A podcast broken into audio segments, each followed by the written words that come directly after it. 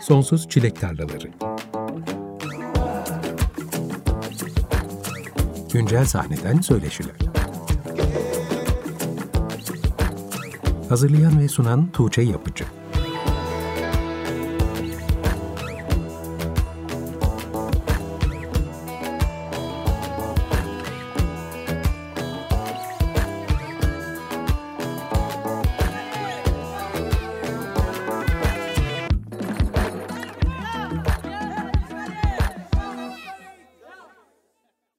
95.0 Açık Radyo'da Sonsuz Çilek Tarlaları programından herkese merhaba. Ben Tuğçe Yapıcı. Bu akşamki programa Şevket Akıncı'nın Things and Records etiketiyle 28 Ekim'de yayınlanan Meskun Mahal albümünden Himenez adlı parçayla başladık.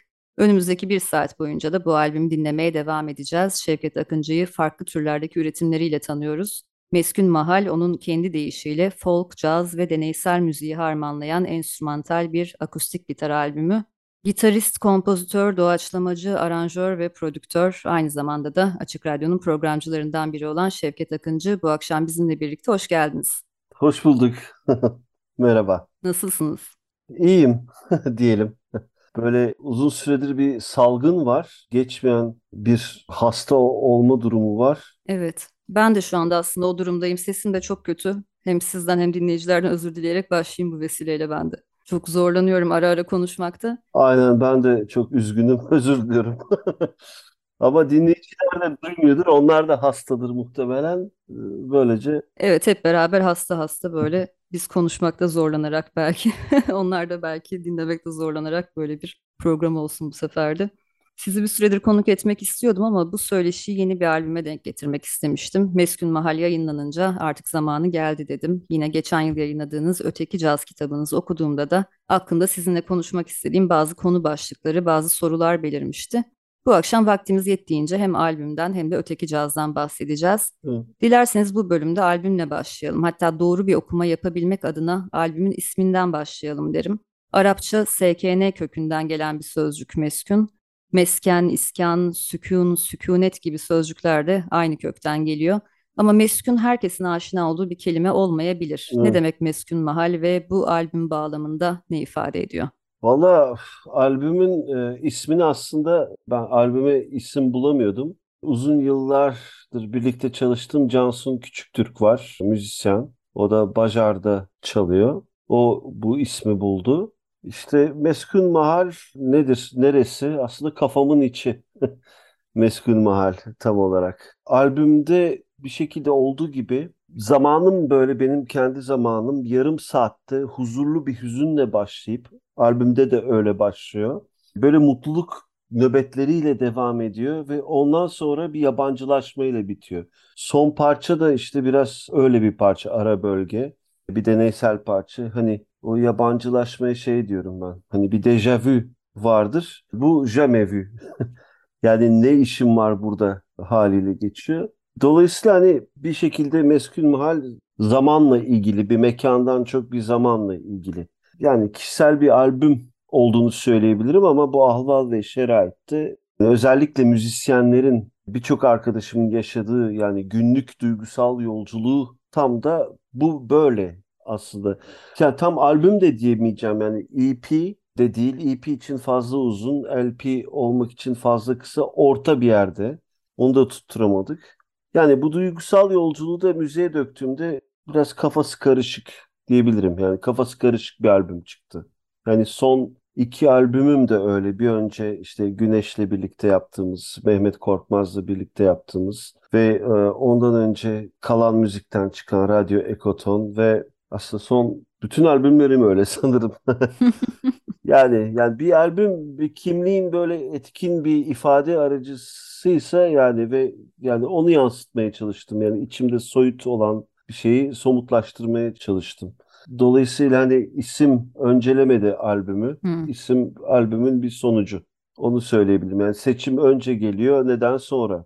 Aslında albümün uzunca bir tarihçesi var. Meskun Mahal'in ilk iki şarkısını 2005 yılında kasede kaydetmişsiniz. Albümde o kayıtlar mı kullanıldı? Evet ama e, Kıvılcım Konca, Cansun Küçüktürk ve Mehmet Korkmaz e, bu üç arkadaşım mastering yapan Kıvılcım bunu bir şekilde dijitalleştirdi. Yoksa kasetteydi yani bu. Oldukça temizledi etti bilmiyorum nasıl tınlıyor size ama. Hiçbir kopukluk hissetmedim açıkçası albümün diğer parçalarıyla. Çünkü ilk iki parçadan sonraki parçalar sanırım yeni kaydedildi. Evet evet aynen öyle. Yani arada neredeyse 20 yıl var. Yani bir fark hissedilmeyecek noktaya getirmişler bence. Öyle öyle. Sağ olsunlar. Aslında yani içimde ilk albümümden beri var olan bir takım duyguları hala yansıttığımı ve onu hani o duygulara sırt çevirmediğimi fark ettim. Hani ne kadar birçok albümüm deneysel ama bir tarafımda bu yalınlığa açık bu albümü hayali bir yol filminin soundtrack'i olarak düşündüğünüzü yazmıştınız albümü paylaşırken. Albümdeki parçaları bestelerken etkilendiğiniz bir yol filmi var mıydı aklınızda yoksa yalnızca sizin hayalinizde var olan bir film mi bu?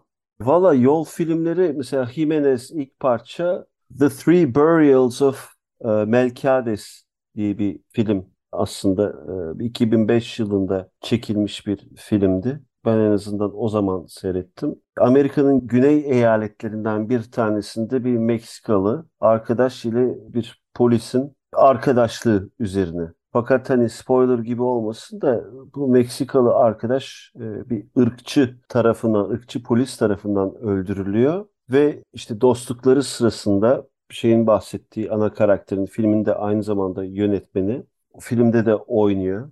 İsmini nedense birdenbire unuttum yönetmenin ismini. Çok özür dilerim. Oyuncunun da ismini de birden unuttum. Ama işte önemli olan hikayede o yolculuk esnasında şeyden bahsediyor.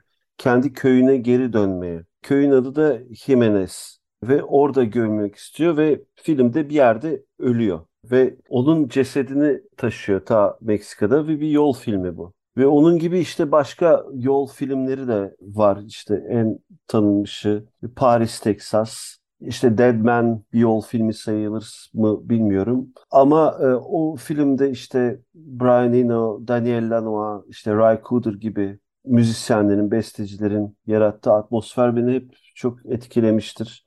Böyle hep bir gitar çalar ve onun etkileri var bende, hep oldu. Dolayısıyla bu albümde bilmiyorum yansıtabildim mi? Ama bir yol filmlerinden bir tanesi. Bir tanesi de tabii e, Yeşim Ustaoğlu'nun Güneşe Yolculuk. Hani Jimenez yerine o Güneşe Yolculuk'ta bahsedilen şiirden de bahsedebilirdim. Şey unuttum bu yönetmenin ismini. Çok da sevdiğim bir yönetmen. Üç defin Türkçesi. Tommy Lee Jones. Aslında Men in Black'te oynayan adam ama bu film çok özel bir film. Ve Cannes Film Festivali'nde en iyi senaryo ödülünü almıştı. Jimenez onun hikayesi aslında. Programın açılışını Jimenez parçasıyla yaptık. Albümün de açılış parçasıydı. Ben de bu ismin nereden geldiğini merak ediyordum. Böylelikle anlatmış oldunuz ve bence filmleri de gayet spoiler vermeden güzel bir şekilde anlattınız. O bahsettiğiniz e, ilk filmi, Jimenez'in geçtiği filmi. İyi ki izlememişim. Ben izlemiş olsaydım herhalde direkt sonunu söylerdim. Hiç beceremiyorum spoiler vermeden bahsetmeyi. Albümün kapak görselinde de kızınız Ece Akıncı'nın bir çizimi yer alıyor. Hatta sanırım albümü dinlerken çizmiş. Siz bu resmi albümün kapağı yapmaya nasıl karar verdiniz ve aslında çizimi görmenizden kapakta yer almasına giden süreçte bu çizim ve albümün ona çağrıştırdıkları üzerine aranızda geçen diyalogları da çok merak ediyorum eğer özel değilse. Valla uzun süredir çizime meraklı benim kızım aslında. Onda katılmasını istiyordum ama kalbi kırık şu anda bir şeyden ötürü. Bir aşk 10 yaşında daha ama böyle bir e, sevgilisi vardı. O sevgilisi başka bir şehre taşınıyor. Her neyse sürekli çizimler yapıyor ve gittikçe böyle hayal gücü yüksek ve onu yansıtan şeyler var. Yani kapakta özellikle ördeklere bir, bir şekilde taktı. Yani bir otobüs dolusu ördek var kapakta. Bir uzay aracı o otobüsü e, abduct, o ördekleri abduct etmeye çalışıyor. Yani kaçırmaya çalışıyor. Araya da buluttan sarkan bir gezegen giriyor. Bunu seçtim. Hani yani sebebi yok açıkçası. Görsel olarak çok hoşuma gittiğini söyleyebilirim. Albümün rengine, havasına, biraz da karışıklığını özellikle son parça son parçada aslında öyle bir dünya var diyebilirim. Öyle bir absürt bir dünya var diyebilirim. Ve e, aslında kızımın çizmesini istiyordum. Ne çizerse onu kabul edecektim. Onu çizdi, onu kabul ettim. Kendisine de şey 100 lira verdim. Hani telifi de ödendi. ödendi, evet. Albümde tüm gitarlar ve efektler sizin imzanızı taşıyor. Sizin dışınızda albümün künyesinde gördüğümüz isimlerden ve bu müzisyenlerin albüme katkılarından da bahsedelim isterim. Çünkü herhalde şimdilik albümün bir fiziksel baskısı olmayacak. Yani kartonetini karıştırıp da künyesine bakabileceğimiz bir yer yok. O yüzden bu programda bir kayıt düşelim tarihe. Evet. Şöyle söyleyebilirim. Üçüncü parçada sanırım üçüncü parça Silk Mother. Silk Mother aslında teyzeme yazılmış bir parçaydı. Ölen teyzeme yani o çok sancılı bir süreçte yazdım. Selin Baycan adlı arkadaşım sesiyle eşlik etti o parçayı. Ondan sonra Embraceable You, Gershwin'in standart parçasını. İkisi de çok yakın arkadaşım olan, hatta bir tanesi komşum, davulcu Nihal Saruhanlı. Ve birlikte de Açık Radyo'da program yaptığımız Can Tutu. Nihal davul çaldı, Can da vibrafon çaldı. Tabii pandemi albüm olduğu için hiçbirimiz aynı odada kaydetmedik bunları. Son parçada ise Özgün Tuncer var saksofoncu. O bir önceki albümde de vardı. Dünyada Saat Kaç adlı albümde de vardı. Volkan Ergen'in Pür albümünde de birlikte bir şekilde aynı albümde buluşmuş olduk. Çok sevdiğim bir saksafoncu. Aslında parça onun saksofon kaydıyla başladı ve etrafında şekillendi her şey diyebilirim. Programın ikinci bölümünde Öteki Caz adlı kitabınızdan bahsetmeye başlayacağız ama albüme dair son sorumda kitaba bir referans vererek soracağım ki artık Meskun Mahal bölümümüzü yavaşça kapatıp birazdan albümden iki parça dinleyeceğimizin de sinyallerini vermiş olayım. İzninizle Öteki Caz'dan bir alıntı yapacağım.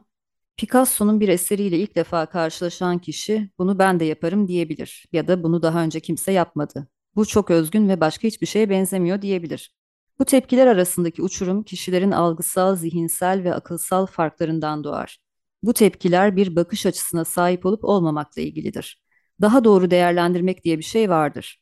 Sanatçının çabasına, yaratıcılığına, özgünlüğüne nüfuz etmemiz için o sanatçının bildiği şeylerin bazılarını bilmemizde fayda vardır diyorsunuz. Evet. Bu paragrafı istinaden şunu sormak istiyorum. Meskun mahali daha iyi anlamak, okumak isteyen bir dinleyiciye hangi yönü işaret edersiniz? Sizin bildiğiniz neyi bilmemiz gerekir bu albümü daha doğru değerlendirebilmek için? Şimdi ben bu albümü çıkarttıktan sonra bir şekilde Things and Records'un prodüktörü sahibi Başak Yavuz'la hep konuşuyorduk. Her albüm çıktığında Spotify'da diyelim bir listelere sokmakta sıkıntı yaşıyorum. Yani albüm ne caz, ne tam folk, ne tam psychedelic hiçbir kategoriye bir türlü sokamıyorum. Çünkü hepsinden biraz var. Dolayısıyla cazda olduğu gibi kendine geleni alan bir müzik yapıyorum. Nasıl anlatabilirim ben bunu şimdi? E şöyle diyebilirim. Müzikal kararlarıma eşlik eden nedenlerin çünküsü yok. Yani seçim önce geliyor, neden ise sonra geliyor. Ve bu hani kartezyen düşünce sistemine böyle endekslenmiş zihinlerin bu tip ucu açık durumlara pek tahammülü yok. Ve dolayısıyla hani Meskun Mahal'de de eklektik sayılabilecek bir albüm. Çünkü hani ben bütün tecrübemi onun içine koymaya çalışıyorum. Yani her yeni albüm çıktığında Spotify ya da diğer dijital platformlarda bir kategori seçmem gerekiyor ama hiçbirisi yansıtmıyor. Yani çaldım de caz ne rock ne indie. Hiçbiri ve hepsi ve genelde bu tip albümler böyle postmodern denen torbaya atılıyor ama bu albüm postmodern de değil. Ben de tam işte kategorize edemiyorum ve listelere giremiyorum çünkü kategorilerin arasında havada bir yerde duruyor müziğim sanırım. Öyle bir şey düşünüyorum. Bana en azından öyle diyorlar. Yani şehirler arasındaki meskun mahal gibi.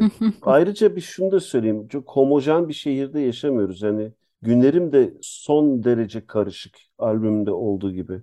Yani ailemle böyle parkta geçirdiğim huzurlu bir günün sonunda işte Take the A Train diye bir etkinlik düzenliyorum. Mikrofonu kafasında parçalayan bir punkla noise yaparken buluyorum kendimi. Ya bu da özellikle yani son 10 yıldır böyle.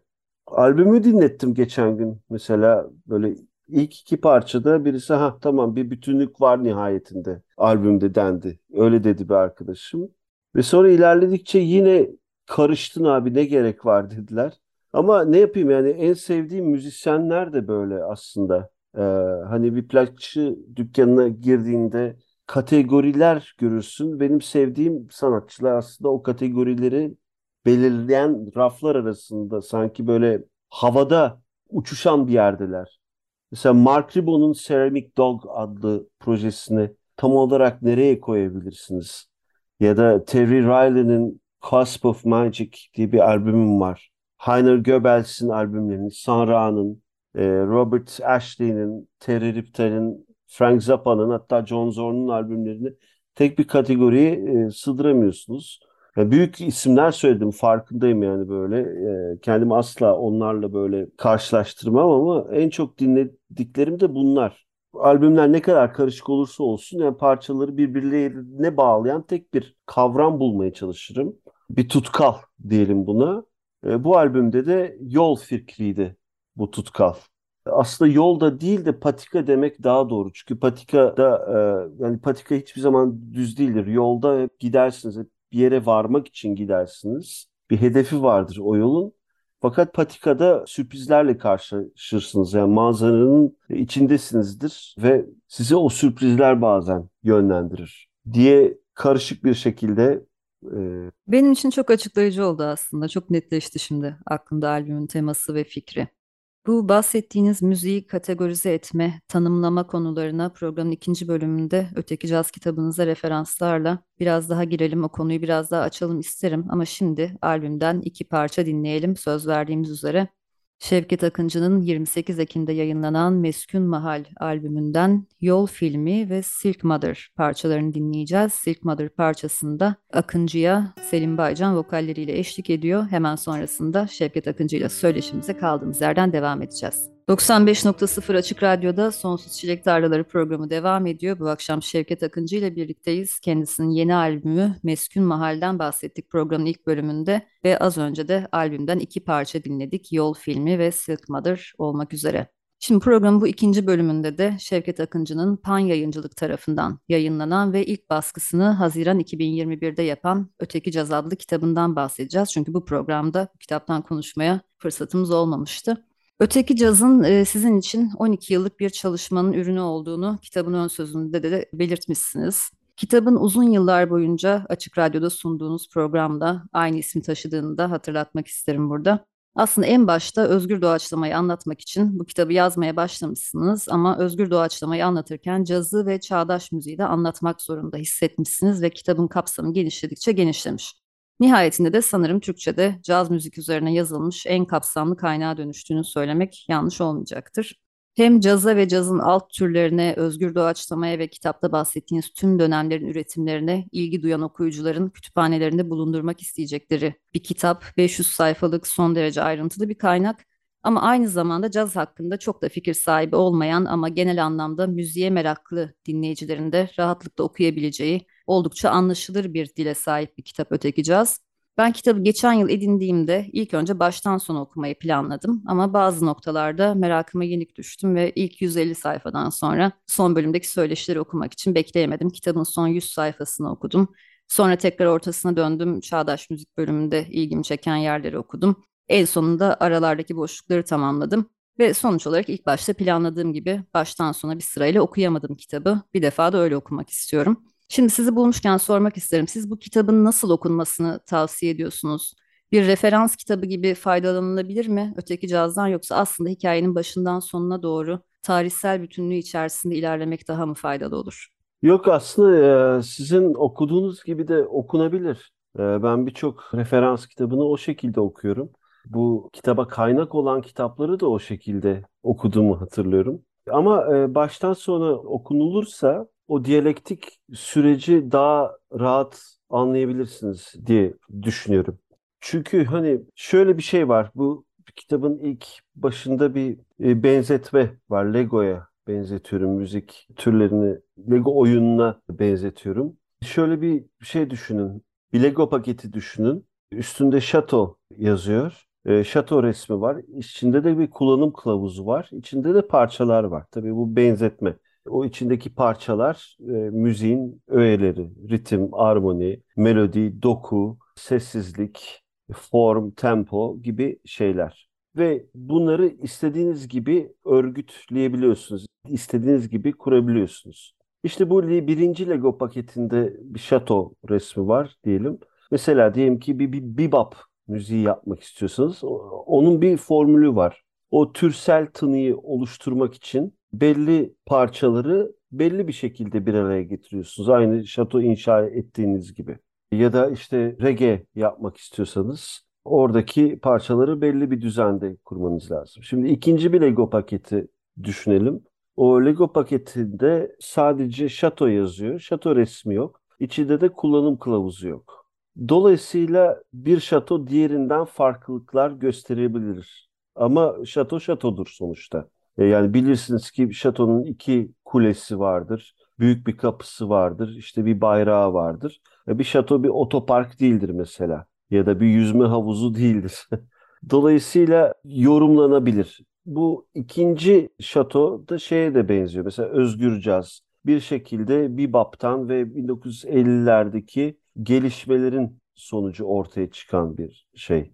Ya da çağdaş müzik sadece serializm değil 20. yüzyılın farklı akımlarından ortaya çıktı diyebilirim. Üçüncü bir Lego paketi var. O Lego paketinde şato yazmıyor, şato resmi yok, kullanım kılavuzu da yok. Sadece parçalar var. İşte o parçaları istediğiniz gibi düzenleyebilirsiniz. İşte buna özgür müzik deniliyor. Ondan sonra dördüncü ve beşinci bir Lego paketi hayal edelim. Dördüncü Lego paketinde bu parçaları bir şekilde çekiçle kırıyorsunuz. Ona yapı bozumcu müzik deniliyor. İşte özgür cazla özgür doğaçlama arasındaki fark bu biraz. Özgür caz 3. Lego paketine benzerken özgür doğaçlama daha yapı bozumcu bir müzik olduğundan gitar gitar gibi tınlamıyor, piyano piyano gibi tınlamıyor ve sadece dokularla müzik yapılıyor. Ve beşinci bir Lego paketi hayal edersek bu ilk dört Lego paketinin bir arada olmuş hali. Yani ucubu bir şey. İşte buna da biraz postmodernizm diyebiliyoruz. Hem kurallı olan müziklerle kuralsız olanlar bir arada olabiliyor. Dolayısıyla bu Lego paketini hayal ederek biraz cazdaki serüveni anlatmak istedim. Diyalektikteki ana şey de kitabın ana konusu da aslında şey müziğin ana vermek istediğim mesaj müziğin Attali'nin söylediği gibi müziğin aslında bir bozgunculuğun serüveni olduğuna dair bir şey. Her yaratıcı müzik aslında bir özgürlük dereceleriyle ilgidir. Özgürlükten hani bahsetmek gerekiyorsa işte batıdaki anlamı Jean-Paul Sartre'ın tanımı mesela e, özgürlük istediğini yapmak, istediğini düşünmek ama düşündüğün ve yaptığın her şeyi sorgulamak ve sorumluluğunu almak. Yani burada değer tablosu, değerler tablosu sürekli sorgulanır. İyi ve kötü yer değiştirir. Her tez antitezini doğurur ve müzik antitezlerin tarihidir aslında. Bunu anlatmaya çalışırım. Yani bunu anlamak için de hani müzik ile onun karşıtı olan gürültü kavramını arasındaki diyalektiği anlamak lazım.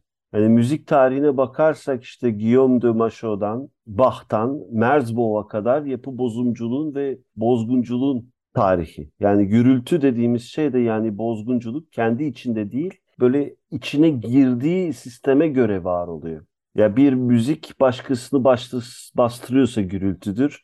Yepyeni bir müzik gürültü olarak da algılanabilir. Mesela örneğin Monteverdi ve Bach çok sesli kurallarına göre birer gürültü. E, Webern tonal kurallara göre gürültü. İşte La Monte Young ya da Philip Glass serial müzik kurallarına göre bebop soul'a göre, reggae, rock'a göre gürültü. Yani siyasi tarihi bile etkileyen olaylar zincirinin parçası ola gelmiştir gürültü ve müzik.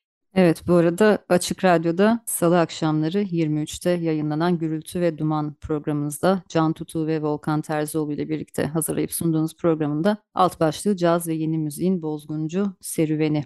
56. yayın döneminde de devam ediyorsunuz herhalde Gürültü ve Duman'a. Aynen o şekilde. Şimdi bu akşam öteki caz üzerine neler konuşabiliriz diye düşünürken kitabı okurken çıkarttığım notlara göz attım. Tabii kitaba dair verdiğiniz röportajları da inceledim. Caz tarihine dair detaylı söyleşiler yapmışsınız zaten. Size caz tarihiyle ilgili çok soru sorulmuş. Onların bir tekrarını yapmak istemedim açıkçası. Eğer sizin için uygunsa ben biraz bugün kitabın bana düşündürdükleri, aklımda oluşturduğu sorular üzerinden ilerlemek istiyorum. Bu programda sık sık konuştuğumuz, güncel tartışmalarla bir şekilde örtüşen ya da onlarla taban tabana zıt görünen birkaç nokta yakaladım.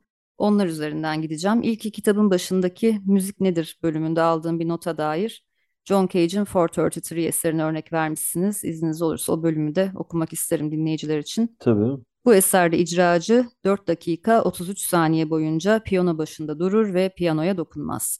Böylelikle ışık dinleyici kitlesine çevrilir. Dinleyiciden çıkan öksürükler, fısıltılar, sabırsızlanmalar kompozisyonu oluşturur. Burada sanat bir fikre ve kavramsal bir icada dönüşür. Müzik artık sadece zamansal değil, mekansal da bir sanattır. Hatta zaman zaman mekan kompozisyonun kendisidir. John Cage'in 433 eseri faydalı tartışmalar üretmiş oldukça ünlü bir eser zaten. Bu bana son senelerde yerli sahnede de müzisyenler arasında zaman zaman tartışılan bir konuyu hatırlatıyor. Konser esnasında seyircilerin gülüşüp konuşmalarından, bazen müziği bastıracak kadar yükselen sohbetlerden rahatsız olduğunu dile getiren çok sayıda müzisyen var. Bazıları konsantrasyonlarının bozulduğundan şikayet ediyorlar. Bazıları bunu o anda performans sergileyen müzisyenlere ve müziğe saygısızlık olarak nitelendiriyor. Bir konser anında seyircinin yarattığı seslerin tümü kompozisyonun bir parçası sayılabilir mi sizce? Yoksa müzik mutlak sessizlik içerisinde mi dinlenmelidir eğer öyle bir şey mümkünse? Bu konuya dair sizin kişisel görüşlerinizi merak ediyorum ve tabii konserlerinizde seyircinin sizi nasıl izlemesini, dinlemesini tercih ettiğinizde. Yani şimdi gürültünün anlamı lügata bakarsak istenmeyen sestir. Yani orada birisi konuşuyorsa o istenmeyen bir ses olabilir. Onu hani dediğim gibi bağlam belirler yani. Bağlam belirliyor evet. Hı hı. Yani müzik e, dediğimiz şey tabii elbette sadece zamansal değil mekansal da bir sanat. Ama oradaki kişilerin işte coşkulanması, işte heyecanlanması ve ona dair çıkarttıkları sesler tabii ki onlar da ses. Onlar da bir şekilde bir enerji alışverişinde bulunduğumuzu gösteren bir şey. Şimdi yaptığımız şey aslında şöyle söyleyebilirim bir performans değil her zaman. Daha çok bir oyun ve çoğu zaman seyircileri de katmayı seviyoruz. Bazen istemsiz böyle bir gülüş olduğunda ya da başka bir şey olabilir bunlar. Hani onları da bir şekilde özgür doğaçlama yaptığımızda ondan bahsedeyim. Bunu bir şekilde e, müziğimize katıyoruz. Yani o gülüşü taklit ediyoruz. Bir enstrümanla olabilir hmm. ya da bir şey e, olabilir. Zaten yani kitapta da bahsediyorum bundan hep. Yani kültürü tanımlarken hep batıya bakıyoruz ama mesela bir performans değil aslında bir oyun. Yani Afrika dilinde performans kelimesi yok. Oyun kelimesi var. Ya da play music gibi. Ee, öyle play, jouer de la musique, spiel hı hı. o bir şekilde sirayet etmiş ama batıda her şey yüceltildiği için bir hiyerarşi oluştuğu için daima şey var. Yani bizi kızdıran şey şu e, açıkçası.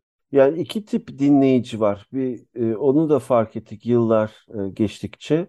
birisi gerçekten orada olan ve yaratılan aurayı hissetmeye açık insanlar ve bir taraftan da şöyle bir dinleyici var. O müziği dinlerken, o müzikten ziyade o müziği dinlerken ki halini seven insan tipi var. Hı hı. Yani bunları ayırt edebiliyoruz. Hasbelkader bir bu birinci kategori insan konuşabilir. Bu bizi o kadar kızdırmaz ama ötekisi biraz şey yapıyor nasıl diyeyim? Sadece orada bulunmak için orada bulunan. Onu ayırt edebiliyoruz ama genellikle yani bu tip müziği dinlemek isteyen kendisinin ne bekleyeceğini biliyor. Hı hı. Dolayısıyla hani o kadar da bir muhalefetle karşılaşmıyoruz. Hı hı. Ancak böyle tam olarak neyle karşılaşacağını bilmeyen insanlarla dolu bir şeyde mesela onların gürültüsü rahatsız edici olabilir ama genellikle müdahale etmemeyi seçiyorum. Alıştık çünkü. Mesela Anthony Braxton gelmişti birkaç sene önce. Jazz Festivali'ne. İşte broşüre bakıp da okuyan caz dinlemeye gidiyoruz. Herkesin caz tanımı farklı. Hı hı. Ben de yani cazın tanımını çok genişlettiğini anlatmak için bu kitabı yazdım zaten. Çok genişlediğini anlatmak için. Anthony Braxton da buna dahil. Kolay bir müzik değil. Ama salonda kavga çıktı resmen. Biz buna para ödedik. Anthony Braxton salonun yarısı çıktı. Hatta bu ne ya böyle bu da rezillik işte e, bu gürültü dedi. Aynı Stravinsky'nin işte bahar ayininde yaşadıklarını tekrar yaşamaya devam ediyoruz. Ama orada Anthony Braxton'ı sevenler oturmaya ve müziği dinlemeye devam etti. Dolayısıyla hani bakış açısı burada çok önemli. Hani bir fikir edinmeden önce, bir fikir beyan etmeden önce o müzisyenin bildiği bazı şeyleri bilmek gerekir diye düşünüyorum. Anthony Braxton içinde de geçerli bu. Dolayısıyla Anthony Braxton'ı o konsere gitmeden önce biraz dinlemek lazım. Yani biliyorsanız ki orada Anthony Braxton konserine gittiğinizde ne bileyim bir pop jazzla karşılaşmayacaksınız. Hı hı. Enteresan bir konu çünkü bazen de katıyoruz dediğim gibi bunu bu hani bir takım sesleri müziği bir bardak kırılıyor. Hı hı. Kompozisyonun bir parçası olabiliyor bu. Birisi istemsiz öksürüyor. Hani John Cage'in anlattığı gibi şeyler oluyor. Yine kitabın başlarında özgür caz müzisyenlerinin sahiplenme ve mülkiyet duygularından uzak tavırlarından bahsetmişsiniz. Mesela özgür caz çalınan ortamlarda, mekanlarda kulis bulunmaması, sahnelerin seyircinin oturduğu seviyede yani hemzemin olması gibi tercihleri anlatıyorsunuz. Bunlar beni yine güncel tartışmaları tekrar düşünmeye yöneltti. Son senelerde Türkiye'de de sanatçıların mekanlardan, organizasyonlardan beklentilerin arttığına dair beyanlarına sık sık rastlıyorum belli kulis standartlarının, ikram standartlarının sağlanması, sahneye çıkarken kendilerine güvenlik görevlilerine eşlik etmesi gibi beklentileri olabiliyor. Hatta bu beklentileri hiç karşılayamayan mekanlarda hiç sahne alınmaması gerektiğini savunan tartışmalar da görüyorum. Ama öte yandan sizin kitapta anlattığınız özgür doğaçlama sahnesinde kulisin olmamasının müzisyen ve dinleyici arasındaki hiyerarşiyi de ortadan kaldırdığına, belki performans sonrasında orada bulunan izleyicilerin müzisyenlerle sohbet edebilmesine imkan tanıdığına dair bir bakış açısı da mevcut. Evet. Bu iki gerçeklikten birisi müzisyen dinleyici ilişkisini daha sağlıklı bir noktada konumlandırıyor mu sizce yoksa farklı durumlarda her ikisi de tercih edilebilir modeller mi? Nasıl bir müzik yaptığınıza bağlı açıkçası kitaptan kendimden alıntılamaya çalışacağım. Daha doğrusu. Jacques Attali e, şundan bahsediyor. Dört tane evre var müzikte. Birinci evre kurban. Daha kolektif yapılan bir müzik var. Bu ritüellere eşlik ediyor müzik. İkinci evre temsil. Çok özetliyorum şu anda. Temsilde müzik bir metaya dönüşüyor. Ve orada bir besteci imzasını atıyor ve o besteyi seslendirmek için bir telif ödemeniz lazım. Ya da o bestecinin konserini izlemek istiyorsanız o besteyi çalan müzisyenlere o konser için bir bilet almanız gerekiyor. Üçüncü bir evre tekrar yani bulunduğumuz evre müzik kopyalanıyor taş plaklarla başladı. Sonra kaset, CD, MP3 derken işte Spotify, Deezer'ın günlerine geldik. Yani YouTube burada bir sanal konser salonuna dönüştü. Spotify sanal bir medyatek gibi. Dördüncü bir evreden bahsediyor Jacques Attali. Aslında bu da bir daha anarşist bir toplumun vaadi gibi. Yani bu müzik eşitliği, eşitsizliği yaratan her kurumun dışında var olan bir müzik diyebilirim eşitsizliği ne yaratıyor? İşte başta ilk akla gelen kapitalizm. Yani müzik orada sunulan müzik bir meta değil bir kere. Eşitsizliği yaratan diğer şey devlet, din, toplumsal cinsiyet. Bunların hiçbirine tabi değil müzik. Yani biz özgür doğaçlama yani tren istasyonlarında, fabrikalarda falan çalabiliyoruz, sokakta çalabiliyoruz. Ve hala mesela cazda hiyerarşi hala var. Mesela mainstream cazda örnek verecek olursam bir davulcuya davulcu diyoruz biz. Ama bir kadın davulcu geldiğinde kadın davulcu diyorlar. Erkek davulcu dememiz de gerekiyor değil mi bu durumda? Hı hı. Ama öyle demiyoruz. Yani davulcu kim olursa geliyor. Ona o gözle bakıyoruz. Dolayısıyla hani özgür doğaçlamada ne sesler arasında hiyerarşi var, ne çalanlar arasında hiyerarşi var, ne çalanlar ve dinleyiciler arasında hiyerarşi var ve hatta bazen türler arasında bile hiyerarşi yok. Bir kere sahneye köpek atladı. Onunla trombon solusu çaldı köpekle birlikte e, şey Alper Maral örneğin. Dolayısıyla bu daha tam demokrasinin olduğu bir toplumun bir özgür doğaçlama topluluğu, bir anarşist bir toplumun mikro versiyonu gibi düşünüyorum. Dolayısıyla orada hani çok büyük kitlelere hitap eden grupların müzik dışında bazı şeylere ihtiyaç duyuyorlar. İmaj gibi. İmajın müzikle bir alakası yok. Hani bu çok sevdiğim gruplar için de geçerli. Hani çok kalabalık bir topluluğa çalanlardan. Ama imaj, işte birinci olmak, çok para kazanmak bunlar müzikle alakalı şeyler değil.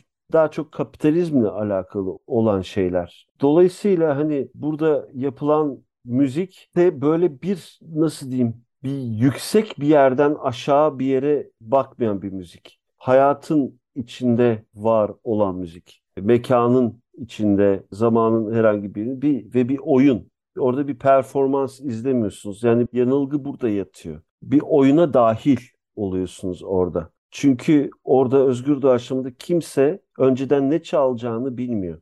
Dinleyiciyle birlikte müzisyenler de keşfediyor ne çalacağını.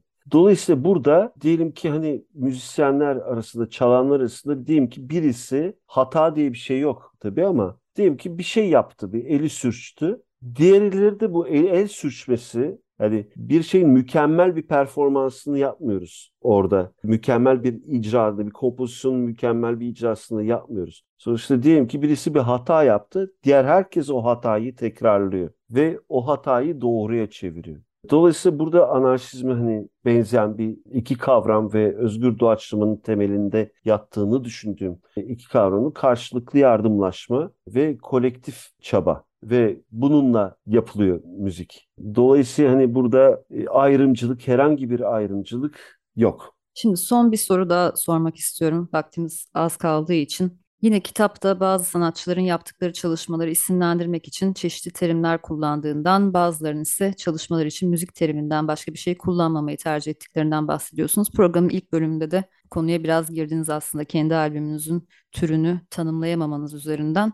Son dönemde sanatçıların müziklerini janralarla sınırlamaktan pek haz etmediklerini görüyorum. Özellikle yeni nesil müzisyenler bu tanımlarla aralarına ciddi mesafeler koymuş durumda. Bu durum benim tarafımda da eğer sanatçı kendi müziğini herhangi bir şekilde tanımlamayı tercih etmiyorsa hiçbir tanım kullanmamak gibi bir tercih doğurdu. Müzik üzerine yazarken de konuşurken de bu tercihi sürdürüyorum ama bazen okuyuculardan keşke bir albümün üzerine 3 sayfa yazana kadar önce müziğin türünü yazsaydın gibi yorumlar da aldığım oluyor. Dinleyicide hala müziği kategorize etmek için bir ihtiyaç var. İlgilerini çekip çekmeyeceğine karar vermek için bir takım anahtar sözcükler arıyorlar. Ve bu durumda müzik üzerine konuşan ya da müzik üreten kişileri bu etiketleri kullanmaya bir noktada mecbur bırakıyor sanırım.